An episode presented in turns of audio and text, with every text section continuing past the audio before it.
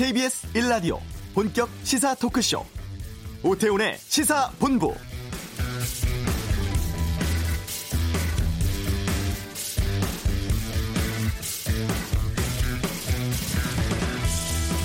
황교안 대표를 비롯해서 자유한국당 대표 주자들의 출마지를 결정하기 위해서 오늘로 예정됐었죠. 한국당 공천관리위원회가 다음 주 월요일 10일로 연기됐습니다. 표면적인 이유는 공천 신청자 분리와 같은 서류 작업이 덜 끝났다는 건데 하지만 이 연기 배경에는 황 대표가 결정을 미루고 있는 상황도 영향을 끼친 것으로 보입니다. 공관위가 종로 출마 또는 불출마 중에 하나를 선택해야 한다고 황 대표에게 전달했다고 하죠. 오늘 오전에 입장을 묻는 기자의 질문에 대해서 황 대표가 저는 저대로 우리 당의 이번 총선 대승을 위해 할 수 있는 역할들을 찾고 있습니다. 이렇게 밝혔다고 합니다. 이렇게 지역 결정을 두고서 의견 분분하면서 황 대표 리더십에 대한 논란이 커지는 분위기인데요. 10일에는 최종 결론 날 수 있을지 궁금한 상황입니다. 오태훈의 시사본부 신종 코로나 공포가 국내 확산되면서 확인되지 않은 정보 이야기가 커지고 있습니다. 이슈에서 궁금증 풀어보겠습니다. 이주의 주요 스포츠 소식은 최동호의 관전 포인트에서 알아보고 2부 한 주간의 언론 보도를 분석하는 와치도 신종 코로나 관련한 언론 보도 분석해드립니다. 금요 초대석은 자유한국당 공천 진행 상황에 대해서 공감과 농, 논쟁 정책센터 장성철 소장과 함께합니다. KBS 라디오 오태훈의 시사본부 지금 시작합니다.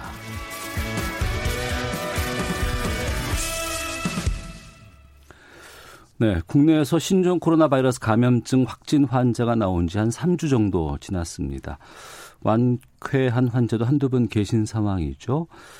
이 신종 바이러스와 관련해서 그동안 뭐 전문가라든가 역학 뭐 담당하시는 분들 연결해서 말씀을 좀 들어봤습니다. 오늘은 강양구 과학 전문 기자와 함께 이 신종 코로나 바이러스에 대한 많은 궁금증들 한번 풀어보는 시간 갖도록 하겠습니다. 아, 강양구 기자 나오셨습니다. 어서 오세요. 네, 안녕하십니까. 강양구입니다. 네.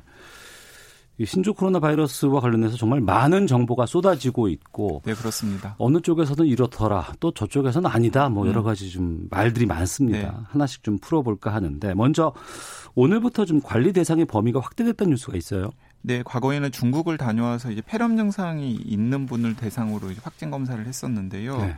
지금은 호흡기 증상이나 발열이 있고 그리고 꼭 중국이 아니라 뭐 태국이나 싱가포르 같은 제3국을 다녀왔더라도 의사가 판단했을 때 검사가 필요하다라고 하면 이제 보건소 등등에 의뢰를 해서 검사를 하도록 이제 지침을 개정을 했습니다. 네. 그리고 이제 동네 병원 의사 선생님들의 이제 그 역할이 굉장히 커진 건데요. 음. 또 일선 의료기관에서는 이게 의사한테 책임을 떠넘기는 것 아니냐, 어. 예, 라는 불안감도 좀 있는 것 같더라고요. 예.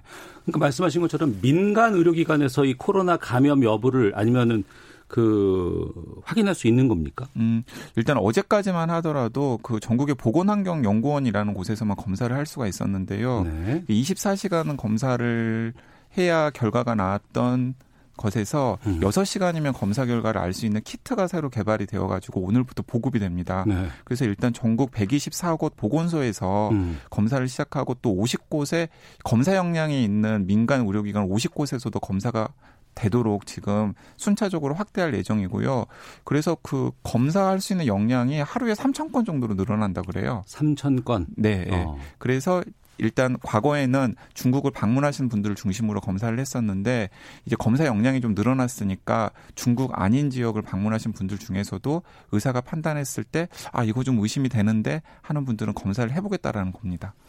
그런 분들이 많아지면 그 키트 같은 것들이 다 소화가 될까 궁금하기도 하거든요. 네, 일단 지금은 그 국내 기업 한 곳에서 공급을 하고 있는데 예. 제2, 제3, 제4의 기업이 승인 신청을 앞두고 있는 상태예요. 아, 지금도. 네, 그래서 어. 이제 키트 키트가 좀 더 대량으로 생산이 되면은 키트 물량 자체는 크게 문제는 안 될 것 같은데 이게 키트가 있다고 해서 아무 데서나 음. 아무나 검사를 할 수 있는 건 아니거든요. 네.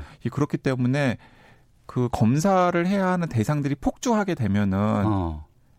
이제 키트가 공급이 되더라도 또 밀릴 가능성은 있는 거죠.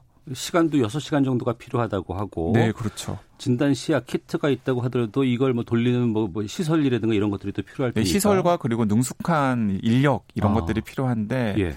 그래서 지금 지금으로서는 이제 키트 시간이 줄고 그리고 키트가 공급이 되면은 음. 검사 시간이 훨씬 더 줄어들 것 같은데 네. 또 검사 대상이 확 늘어나면 어떻게 될지는 좀 지켜봐야 될 것 같습니다. 그리고 열만 나면 어 나 이거 코로나 바이러스 아니야라는 궁금증들을 갖고 있는 분들 네. 많이 계세요. 네. 그 어떤 증상이 있으면 이 신종 코로나 바이러스 감염을 의심해 볼 수 있는 겁니까? 그게 제일 그 이제 문제가 되는 부분인데 예. 초기 증상만 놓고 보면은 음. 약한 감기 수준이에요. 네네. 그래서 그때는 감기랑 신종 코로나 바이러스를 구분하는 일은 굉장히 어려운 일이고요. 음. 그래서 결국에는 본인이나 혹은 의료진이 판단할 수밖에 없는데 네. 이제 제가 나름대로 좀 기준을 말씀을 드리겠습니다. 그래 주세요. 네. 예. 어, 일단 감기 증상이 있는 감기 증상이 있으면 음. 이제 감기를 옮기 다른 사람이 옮기지 않기 위해서라도 마스크를 끼고 다니는 게 일단 필요하고요. 예. 병원을 갈 때도 꼭 마스크를 끼고 다니셔야 되고 음. 이제 그런 상황에서 자신이 2주 안에 꼭 중국이 아니더라도 네. 뭐 동남아시아나 혹은 일본 같은 국가를 방문하고 오셨던 분이라면 음. 그런데 통상적인 감기는 3일이면 호전이 되거든요. 그렇죠. 근데 이게 3일이 지나도 호전이 되는 것이 아니라 어. 점점점 나빠지는 것 같거나 쉽게 떨어지지 않는다라고 예. 하면은 보건소나 혹은 1339에 전화를 해서 어. 내가 이런 여행력이 있는데 예. 지금 감기가 지금 3일이 넘어도 떨어지지 않고 좀 이상하다 내가 느꼈을 때 어. 검사가 혹시 필요하지 않겠습니까라고 물어보면 지금 지침이 변경되었기 때문에 아 그러면 어디 선별 진료소로 가서 검사를 받아보십시오라고 안내를 음. 해줄 겁니다. 네. 그러니까 확인할 게 한 번은 여행력, 네, 여행력. 또 하나는 어 감기 증상이 3일이 지났음에도 호전되거나 좀 나아지는 기미가 없을 때, 네. 그럴 때는 어 의료기관에 한번 문의를 하는 게 바람직하다. 네. 예를 들어서 뭐 확진자와 동선이 겹친다고 하면은 그 네. 본인이 나서지 않더라도 방역 당국에서 연락이 올 것이기 때문에 아 방역 당국에서 연락이 올수 있으니까. 올 수 있으니까. 예, 그런데 예. 본인도 좀 조심을 해야 되겠죠. 그래서 뉴스에 귀를 기울여야 되는 이유도 그것 때문이고요. 알겠습니다. 마스크 얘기해 주셨는데 지금 9352님께서도 질문 주셨습니다. 마스크는 꼭 KF94를 써야 하나요? 뭐 이렇게 질문 주셨고 일반 일회용 마스크도 예방되나요?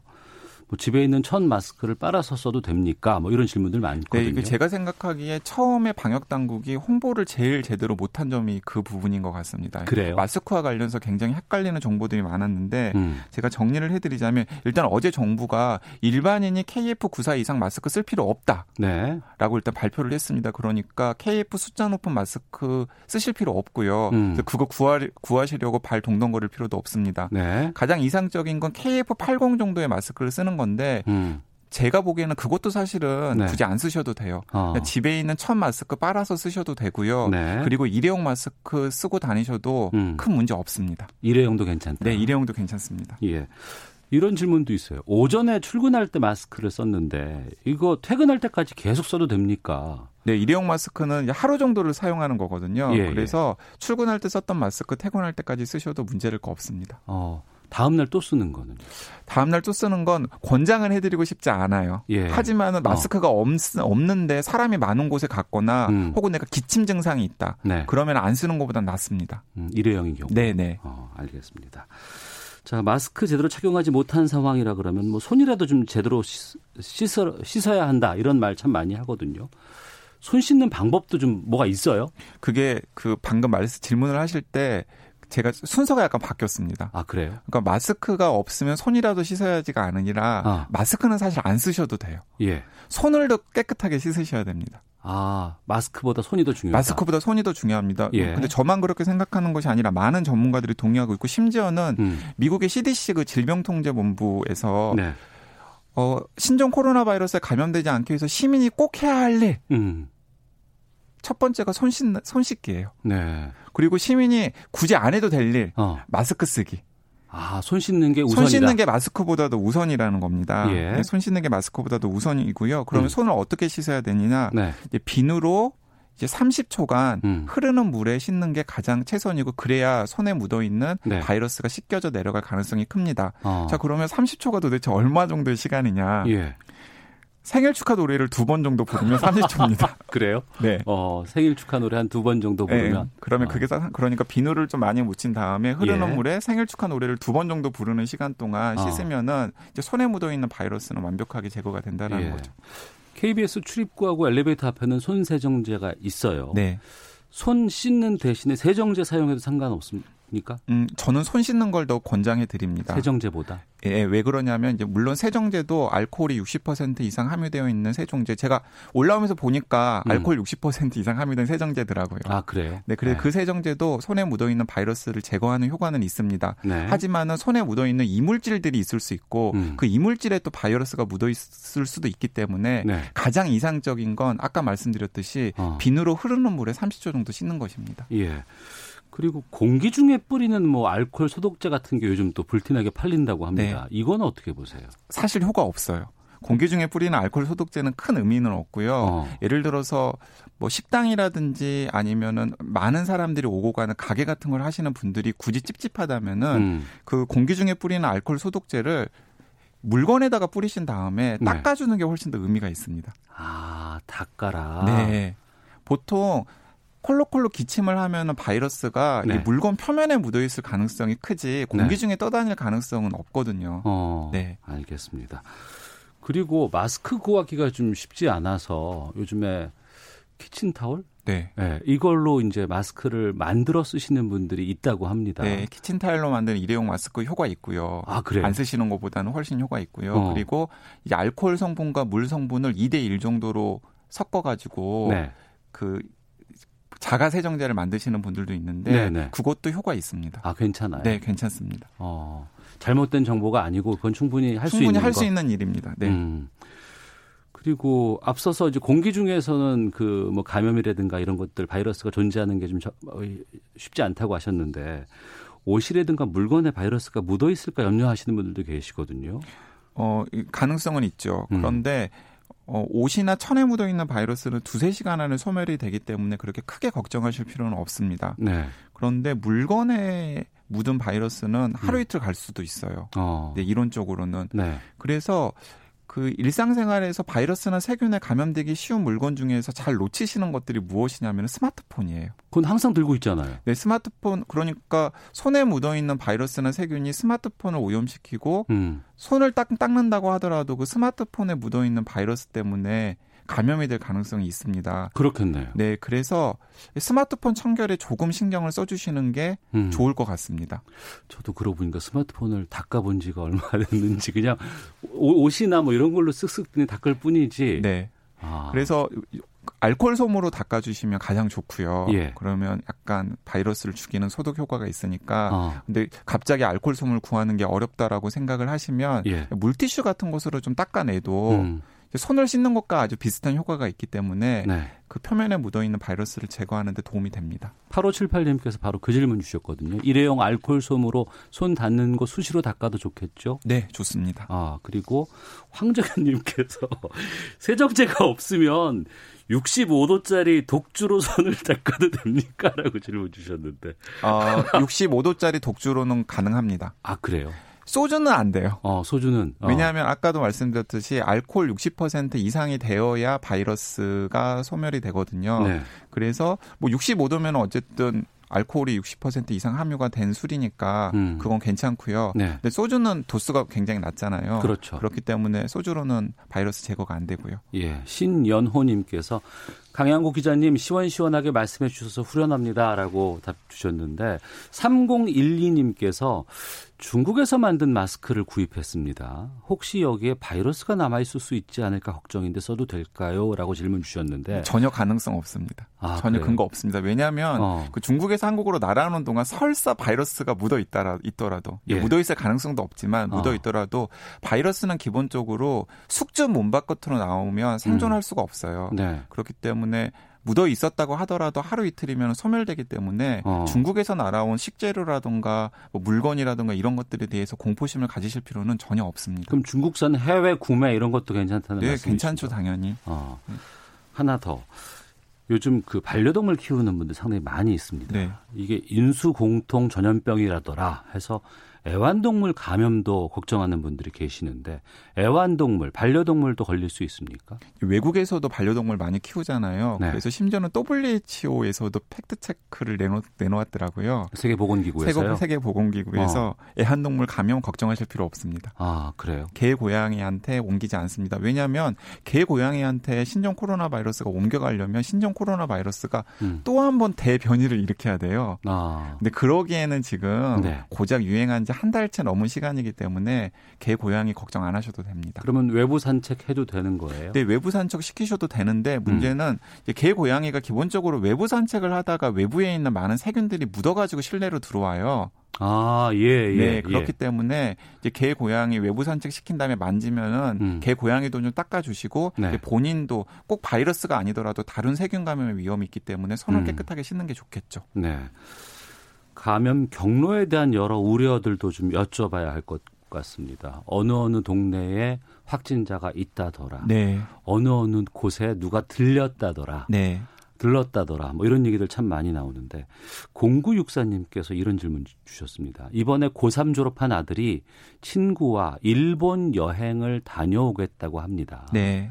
다녀오면 신종 코로나 감염증 의심 대상이 되는 건가요?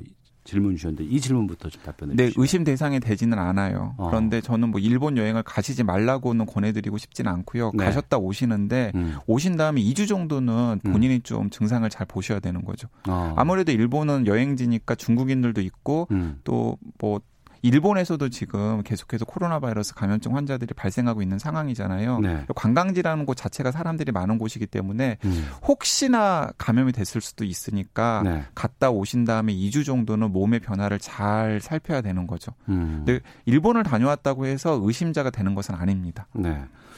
장성훈님께서 저희가 이제 알콜로 이제 닦아주고 뭐 하는 거 좋다고 하셨 말씀 드렸더니 알코올로는 바이러스가 죽지 않는다는 이야기를 들었습니다. 알코올은 세균만 죽일 수 있다고 하던데 아니, 그, 사실인가요? 그, 렇지 않습니다. 그왜 그 왜 그렇게 오해를 하시냐면 바이러스 중에서 알코올에 죽는 바이러스가 있고 죽지 않는 바이러스가 있습니다. 아 그래요? 그러니까 손 세정제로 죽는 바이러스가 있고 죽지 않는 바이러스가 있는데 예를 들어서 신종 코로나 바이러스는 손 세정제로 죽는 바이러스예요. 네. 그래서 알코올이 의미가 있다고 하는 건데 음. 겨울철 식중독을 일으키는 노로바이러스는 예, 예. 손세정제로도 죽지 않아요. 어. 알코올로 죽지 않는 바이러스가 있습니다. 예. 그게 이제 대표적인 게 노로바이러스인데 음. 그래서 식당에 가셨는데 자꾸 식당에서 일하시는 조리사 셰프님들이 물에다가 손 안 씻으시고 손 세정제만 쓰시는 식당이라면은 네. 아이 식당 좀 위생이 엉망이구나라고 생각하셔도 돼요. 음, 노로바이러스는 알코올에 안 알코올에 손 세정제로 제거가 어. 쉽게 되지 않습니다. 아, 그러니까 이제 바이러스가 알코올에 죽는 바이러스가 있고 안 죽는 바이러스가 있기 때문에 그런 오해가 생기는데 신종 코로나 바이러스는 죽는 바이러스이기 때문에 제가 이렇게 말씀을 드리는 것입니다. 네. 중국의 한 시장에서 어, 신종 코로나 바이러스 감염자 옆에 한 15초 정도 머무른 적이 있는 사람이 확진 판정을 받았다고 들었습니다. 실제 짧은 시간에도 감염이 일어날 수 있습니까? 사실 굉장히 드문 일이긴 한데 만약에 그 옆에 서 계셨던 분이 굉장히 중증 환자여가지고 어. 몸, 몸속 몸 밖으로 다량의 바이러스를 배출을 했다면은 네. 뭐 아예 뭐 가능하지 않은 일도 아, 가능하지 않은 일이라고 생각하지 않습니다. 그런데 일상생활에서는 굉장히 드문 일일 것 같고요. 음. 한두 가지 경우를 제가 두 가지 상황을 말씀을 드릴게요. 어, 일단은 확진자와 자신이 잘 모르는 상태에서 마스크도 끼지 않고 대화를 한 1시간 이상 했어요. 네. 혹은 30분 이상. 음. 그러면은 본인이 아주 밀접한 접촉자로 감염 가능성이 높아집니다. 네. 뭐 가족은 말할 것도 없고요. 그리고 음. 이런 경우도 있습니다. 예를 들어서 확진자랑 아주 우연히도 같은 호텔에서 묵 게 되었는데 네. 엘리베이터를 같이 탔어요. 어. 근데 본인은 건강했기 때문에 본인은 마스크를 끼지 않았고 예. 그 확진자도 자신이 감염된지 모르고 마스크를 끼지 않은 상태에서 엘리베이터에서 자꾸 기침을 했습니다. 예. 그러면 엘리베이터에서 약간 뭐 한 조금 멀찍이 떨어져 있었다고 하더라도 그 엘리베이터에 폐쇄된 공간의 공기에는 음. 확진자가 내뿜은 바이러스에 오염된 작은 물방울들이 떠다녔을 수도 있죠. 그랬겠죠. 그리고 예. 그게 내 호흡기로 들어와서 내 점막을 통해서 나한테 감염됐을 가능성도 있습니다. 음. 이제 그런 상황들이 지금 감염되기 가장 쉬운 상황인 거예요. 네. 근데 예를 들어서 좀 오픈된 공간이라던가 음. 환기가 잘 되는 공간에서 뭐 3미터 이상의 거리에서 혹시 같은 시간 같은 공간에 있었다고 하더라도 바이러스가 그 3미터를 날아와서 하필이면 내 코에 박히는 경우는 없거든요. 음. 과도한 불안감은 뭐 굳이 필요하진 않겠습니다만 네. 그럼에도 불구하고 과한 대응은 좀 의미 있겠죠? 의미가 있죠. 그래서 어. 제가 이제 구체적으로 예를 들어서 말씀을 해드리는 것도 이제 본인이 그 동선에 포함되었다고 하더라도 음. 아 이런 상황인지 이런 상황인지를 좀 판단을 하셔서 이제 본인의 증상을 관찰하실 필요가 있다라는 겁니다. 네, 요즘 그 자영업자들 참 힘들다고 말씀하십니다. 네. 게다가 최근에 뭐 확진 환자들이 다녀간 장소들 여기가 영업 중단하는 일이 계속 생기고 있는 네. 것이 사실이고요. 이 조치에 대해서는 어떻게? 그러니까 개인적으로 제일 좀 안타까운 일 중에 하나예요. 네. 왜냐하면 아까 제가 두 번 정도 반복했듯이 바이러스는 숙주 밖으로 나 인체 바깥으로 나오면은 음. 하루 이틀이면 소멸이 되거든요. 네. 그래서 이미 지금 동선으로 알려져 있는 곳들은 대부분 다 바이러스가 소멸된 상태일 가능성이 굉장히 크고요. 음. 또 방역 당국이 들어가 가지고 소독도 엄청나게 깨끗이 하거든요. 네. 그래서 오히려 다른 곳보다 더 깔끔한 곳들이에요. 음. 그래서 굳이 확진자가 다녀간 동선에 있던 카페나 혹은 가게라고 해서 네. 방문을 하지 않으실 이유는 없을 것 같습니다. 알겠습니다. 안전합니다.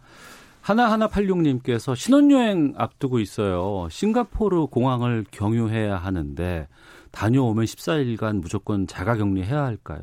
네, 마스크 끼시고요. 싱가포르 공항에서는 예. 그리고 갔다 오시면은 자가격리까지는 필요 없습니다만은 본인의 증상을 한번 음. 싱가포르 경유해서 신혼여행 갔다가 다녀왔는데 네.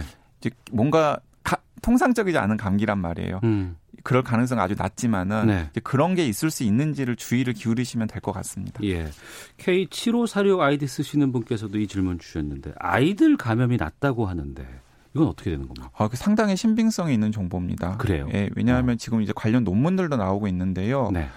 어, 신종 코로나 바이러스의 이제 중국의 임상 추이를 보니까 15세 미만 아동의 감염률이 굉장히 낮고 음. 감염은 되긴 하지만 감염률 자체가 낮고 네. 감염에 걸렸다고 하더라도 중증으로 이어지지 않고 가볍게 앓고 지나가는 케이스가 굉장히 많은 거예요. 음. 그런데 같은 코로나 바이러스 계열인 메르스 때도 그랬고 사스 때도 그랬습니다. 네. 메르스 때나 사스 때도 다 감염자도 낮고 사망자도 낮았어요. 음. 그래서 코로나 바이러스 계열이 기본적으로 면역계가 아직 발달되지 않은 아동들에게 특별히 약한 이유가 있을 수도 있겠구나라고 과학자들이 조심스럽게 네. 짐작을 해보는 단계입니다. 아, 지금 연구가 진행되고 있겠네요. 연구가 진행되고 있죠. 어. 그런데 상당히 저는 음. 좋은 소식이라는 생각이 들어요. 어. 왜냐하면 지금 신종 코로나 바이러스가 주되게 공격하는 대상이 60대 이상이고 사망자의 80% 이상도 대부분 60, 60 대 이상이나 혹은 중증 질환을 앓고 계시는 분들 중에 나오고 있거든요. 예. 근데 거기에다가 이제 어린이들까지도 취약하다고 하면 굉장히 큰 걱정인데 음. 다행히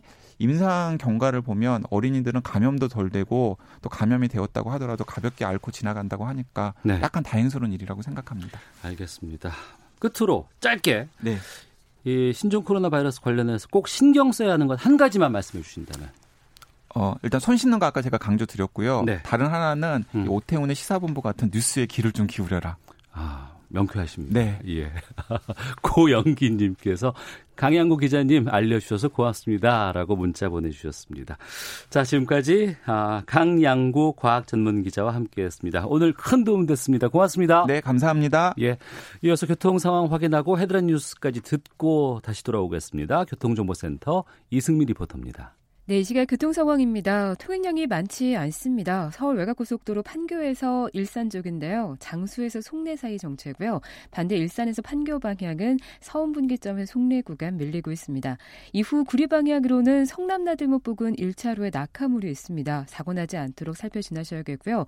중부고속도로 상황 좋은데요. 하남 방향으로 진천 부근 2차로에 장애물이 있고요. 산곡 분기점 부근 갓길에는 고장난 차량이 있습니다. 또 평택 제천고속도로 제천 방향 청북나들목 부근 3차로에 고장난 화물 차량이 있어서 주의하셔야겠습니다.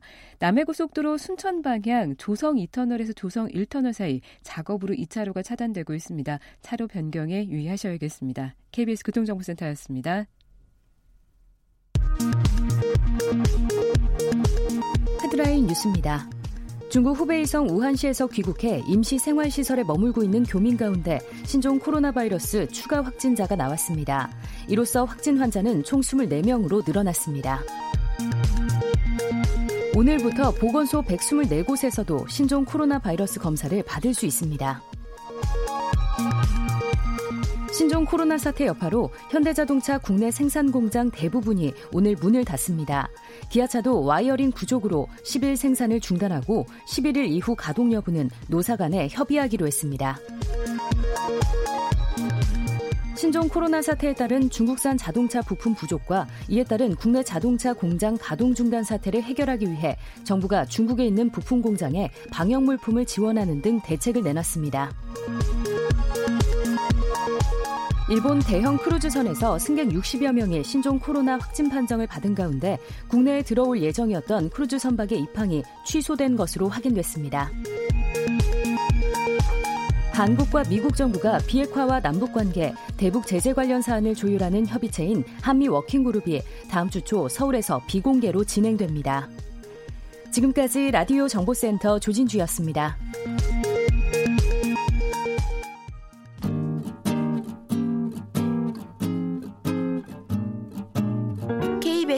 1라디오 오태훈의 시사본부 여러분의 참여로 더욱 풍성해집니다.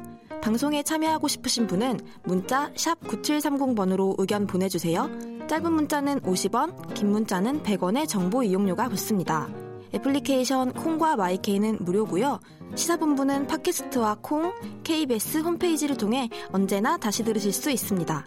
많은 참여 부탁드려요. 네, 스포츠 소식 정리하는 시간입니다. 최동호의 관전 포인트, 최동호 스포츠 평론가와 함께합니다. 어서 오세요. 예, 안녕하세요. 예. 기성용 선수가 K리그로 복귀한다는 이야기가 있더라고요. 예, 복귀하면 좋죠. 저도 이제 이 K리그에서 뛰는 모습을 직접 보고 싶은데 예. 이게 뭐 저만의 마음은 아니 아니니까요. 음, 음. 어, 이제 현재 어떤 신분이냐 하면은 기성용 선수가 전 소속 팀이었던 이 뉴캐슬 유나이티드하고 계약 해지를 했습니다. 아, 해지가 됐어요? 예. 어. 그래서 지금은 우리가 흔히 얘기하는 FA 자유계약 선수 신분입니다. 예. 전 세계 어느 팀과도 어, 계약을 할 수 있는 그런 상황이죠. 예. 어, 이런 상황에서 이제 기성용 선수가 어, 중국이나 중동 또 미국 팀으로부터 제안을 받았는데 음. 본인은 K리그로 이제 복귀하고 싶어 한다. 네. 그래서 전북 현대와 협상 중이다. 음. 이런 보도가 나온 겁니다. 전북 현대와 협상 중이다. 예. 근데 이 기성용 선수가 유럽 진출하기 전에 FC 서울 소속이었던 맞습니다. 것으로 알고 있습니다. 예. 그러면 여기서 전북 현대와 협상하는데 문제는 없어요? 이제 바로 그 점이 처음 그 얘기를 들었을 때 좀 의아스러운 부분이었었거든요. 네. 그래서 이제 취재를 좀 해보니까 현재 전북 현대와의 협상은 중지가 돼 있습니다. 그래요? 예. 왜 의아스럽냐 하면은 2009년에 기성용 선수가 FC 서울 소속이었었거든요. 네. 이때 유럽으로 떠날 때 음. 어, FC 서울이 그래 가서 성공해라 보내줬습니다. 근데 네. 단한 가지 전제 조건을 달았죠. 그 전제 조건? 예. 예. 그 전제 조건이 다시 K리그로 돌아올 때는 FC 서울과 우선 협상을 해야 된다. 이 우선 협상권을 합의를 한 겁니다. 예. 그리고 어 FC 서울이 아니라 다른 팀으로 가게 되면은 위약금을 우리한테 줘야지 된다. 그 얘기는 지금 전북 현대와 협상이 진행 중이라고 하는데 예. 전북 현대와 계약의 체결을 하기 위해서는 FC 서울의 위약금을 물어야 돼요? 그렇죠. 자, 그래서 어. 어, 지금 이 보도된 것 중에 생략된 과정이 뭐냐 하면 음. 사실은 기성용 선수가 먼저 네. FC 서울과 협상을 했습니다. 네. 결렬이 된 거죠. 아 그래요? 어, 예, 예, 기성용 선수 쪽에서 하는 얘기를 들어보면 조금 좀 음, 자존심이 음. 상했다고 그래요. 그러니까 FC 서울이 적극적으로 달려들지 않았다는 얘기죠. 네. 우선 협상을 했습니다. 음. 그리고 난 뒤에 전북 현대로 키를 틀어서 네. 전북 현대와 협상에 나선 겁니다. 근데 음. 전북 현대는 자, 우선 협상이 깨졌, 으니까 우리하고 충분히 협상할 수 있다라고 협상 테이블에 나섰는데 네. 협상 테이블에 딱 앉아 보니까 위약금이 있다는 걸 그때서 이제 알게 된 거죠. 전북 현대가 예, 어, 어 정확하게 이 본인들이 확인해 주지는 않았는데 네. 들리는 얘기로는 전북 현대는 이 기성윤 선수에게 최소한 20억 원 정도의 어. 연봉을 제시했고요. 어, 위약금도 얼마라고 FC 서울이 정확하게 밝히지는 않았습니다만은 이 주변에서 흘러나오는 얘기로는 예. 한 20억 원 정도 이상 될 거다. 위약금이 예, 어. 라고 얘기가 흘러나오기 때문에 이 위약금 규모를 아, 파악을 하고서 전북 현대가 아 그러면 우리도 좀 부담이 된다라고 음. 해서 협상이 지금 중지된 상황이죠. 네, 아직까지는 거취에 대해서 명확하게 지금 뭐가 확정될 수 있는 상황은 아니겠네요. 음, 그렇죠. 지금 이제 복잡하게 그 위약금을 우선 풀어야지 되는데 이런 상황이라고 한다면 저는 제일 먼저 FC 서울로 결국엔 돌아갈 가능성이 크다라고 봅니다. 왜냐하면 음. 네. 어, 기성현 선수가 FC 서울로 난 절대로 안 들어가겠다가 음. 아니라 우선 협상할 때 어, 본인에 대한 이 대우에 조금 실망한 게 있어서 전북 현대로 틀은 거거든요. 네. 이런 상황이라고 한다면 FC 서울도 우리 기성용 선수 영입하겠다는 입장이고요. 좀 더 만나서 FC 서울이 이 기성용 선수의 그 마음을 풀어주는 액션을 취한다고 한다면 결국에 FC 서울로 갈 가능성이 크다라고 보고요. 위약금이 존재하는 한 전북 음. 현대가 손을 들었으면 네. 이외 나머지 캐리그 팀에서는 기성용 선수 받아들일 만한 능력이 되는 팀이 없습니다. 음. 이렇게 그래서 끝까지 FC 서울로 가지 않겠다고 한다면 결국에 뭐 중동이나 중국이나 해외 팀으로 갈 수밖에 없는 상황이죠. 네. 손흥민 선수 소식 좀 보겠습니다. 4경기 연속골을 기록했고 페널티킥으로 골을 추가했어요. 예, 그렇습니다. 어제 이 사우스햄튼 간의 잉글랜드 축구협의 32강전이었었거든요. 네. 후반 42분에 결승골 넣어서 이 토트넘의 3대2 승리를 이끌었습니다. 4경기 연속골이자 시즌 14호 골이거든요. 네. 어, 이 델리 알리 선수가 공을 찔러줬는데 음. 이 공을 터치해서 달려드는 순간에 골키퍼 차징에 의해서 넘어졌거든요. 네. 페널티킥으로 본인이 직접 골을 넣어서 음. 어, 토트넘의 승리를 이끌었습니다. 네. 유튜브에서 로라님이 손흥민 토트넘 지금 몇인가요?라고 질문 주셨는데 지금 정규리그 순위 현재 토트넘이 5위, 5위. 예, 예. 기록하고 있다는 것 알려드리겠습니다. 페널티킥을 내가 얻어냈다고 해서 바로 자기가 차는 건 아니잖아요. 그렇지는 않죠. 예. 근데 키커로 나선 것은 의미가 있다면서요. 어, 예. 보통 이제 팀에서 프리킥이나 코너킥은 전담 키커가 정해져 있습니다. 네. 그 페널티킥도 어, 차는 선수가 대개는 정해져 있어요. 음. 어떤 선수가 차느냐? 대개 보면 팀에서 골을 가장 많이 넣는 주 공격수 스트라이커가 어, 페널티킥을 차죠. 네. 왜냐하면 네. 골을 밀어주는 겁니다. 어. 가장 많이 넣고 있으니까 득점 예. 랭킹 올라가라 뭐 어. 이런 의미로요. 자 그래서 이제 그 동안에는 이 토, 어, 토트넘에서 어, 토트넘의 넘버원 공격수 해, 예, 해리 케인 선수가 음. 페널티킥을 다 차왔어요. 예. 그런데 지금 해리 케인 선수가 부상 중이라서 출전을 못 하고 있죠. 음. 해리 케인이 빠지니까 손흥민이 페널티킥 키커로 나섰다. 이것은 이 장면은 이 토트넘에서 어, 해리 케인에 이은 손흥민 선수가 넘버 투다. 음. 이거를 확인시켜주는 장면이라고도 볼 수가 있는 거죠. 네. 탁구 얘기로 가보겠습니다. 16살의 탁구 천재 신유빈 선수가 대한항공에 입단을 한다고요? 예, 그렇습니다. 그러면 조, 어... 중학교 졸업하고 바로 가는 건가요? 맞습니다. 네, 그래서 어... 조금 좀 할 얘기가 있는 거죠. 예. 그러니까 신유빈 선수 탁구 팬들은 잘 알고 계세요. 왜냐하면 이 탁구 신동, 탁구 음. 천재로 이제 유명했던 선수거든요. 지금 이제 중학교 졸업을 앞두고 있습니다. 16살입니다. 고등학교 올해 입학하는 나이죠. 예. 자, 그런데 어제 대한항공에 대한항공이 음, 신유빈 선수를 영입했다라고 공식적으로 발표를 한 겁니다. 어. 신유빈 선수가 어떤 선수, 선수냐면은 다섯 살때 네. 모 방송사의 프로그램에 출연해서 이 탁구스타 현정화 감독과 이 랠리 경기를 시범 경기를 했어요. 네. 그래서 깜짝 놀랐죠. 어. 어 근데 이 선수가 자라가지고 초등학교 때는 어, 종합 탁구 선수권대회 출전해서 대학생 선수를 초등학교 때 이, 겼습니다 초등학교 때 이미. 예. 예. 그래서 이제 탁구 신동, 탁구 천재라는 얘기가 붙었죠. 어. 근데 이 선수가 어제 이 대한항공에 입단을 했는데 예. 중학교 졸업하는데 고등학교 진학을 포기를 하는 거죠. 어. 고등학교 진학까지 포기하고 이제 실업팀 이 정식 프로는 아니잖아요. 음, 그러니까 그 세미 프로라고 볼 수가 있겠죠. 예. 이 실업팀에 갔다는 것은 이제 탁구 선수로서의 삶을 살겠다. 음. 그러니까 탁구만을 하는 네. 탁구 훈련에 주력하는 이제 이런 삶을 선택했다라고 볼 수가 있는데 16살이잖아요. 그러니까 모두들 이제 어, 똑같이 걱정하는 게 있죠. 음. 물론 이제 신유빈 선수의 부모님도 고민을 많이 했으리라고 봅니다. 네. 선수도 중요하지만 아직 16살 나이니까 이 나이 또래 아이들이 어, 하나의 그 완성된 인격체로 성장하기 위해서 음. 아이들과도 놀고 사회성, 인성 또 최소한의 어떤 지적 능력, 학습 능력도 갖춰야 되잖아요. 네, 네.